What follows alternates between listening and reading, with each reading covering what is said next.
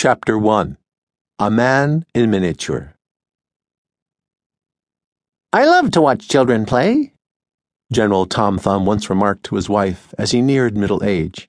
I never had much childhood. It's true. Tom's career in show business began abruptly, just before his fifth birthday under P.T. Barnum's direction. From the beginning, Tom was taught to act like an adult because Barnum wanted to create the idea that he was more grown up than his looks indicated. Barnum felt this would add to his performer's appeal. Tom had to learn to speak like an adult, too, despite his high and squeaky voice. At five, Tom was drinking wine with his meals. At seven, he smoked cigars. By nine, he chewed tobacco. He never had a day of school. General Tom Thumb was the boy's stage name given to him by Barnum. He was born Charles Sherwood Stratton on January 4th, 1838, in Bridgeport, a seaport town in Connecticut. His mother called him Charlie. He weighed nine pounds two ounces, which was large for a newborn. His sisters, Frances June, four years old when Charlie was born, and Mary Elizabeth, two, had not weighed that much at birth. With two girls already in the family, the Strattons were thrilled to have a boy. Mrs. Stratton showered him with thoughtful care. She was grateful to have a healthy baby. At first, Charlie grew normally.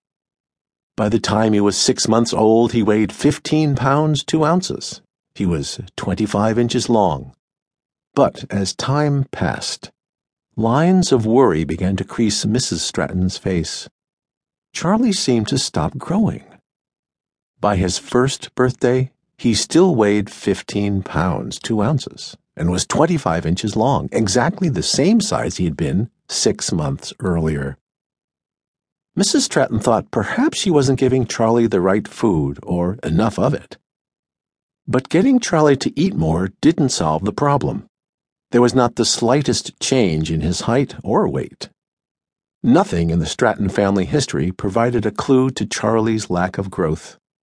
Mr. and Mrs. Stratton were of average height and weight, as were their parents, Charlie's grandparents. Once it was obvious that Charlie had stopped growing, his parents took him to their family doctor. After he examined the child, the doctor shook his head, perplexed. Charlie was a healthy baby and seemed to be developing normally in all other ways. He was also perfectly formed. His arms and legs were in proportion to the rest of his body. Why was Charlie so tiny? The doctor had no answer. At the time, medical authorities had only a limited knowledge of the factors important to human growth. It would be another 50 years before they would begin to understand the role played by the pituitary gland, a pea sized endocrine gland that rests within a bone like cavity at the base of the brain. Sometimes called the body's master gland, the pituitary governs the body's growth. In Charlie's case, it was now thought that the pituitary gland failed to function properly, resulting in a deficiency of the growth hormone it normally produces. Today, if a child fails to grow normally, the pituitary gland can sometimes be treated to trigger growth. Injections of HGH, human growth hormone, during the early years can increase a child's height. If it had been possible for Charlie to have been treated with HGH, chances are he would have grown taller, perhaps even to average height. But in the 1830s, Doctors could do nothing when confronted with a child who did not grow normally.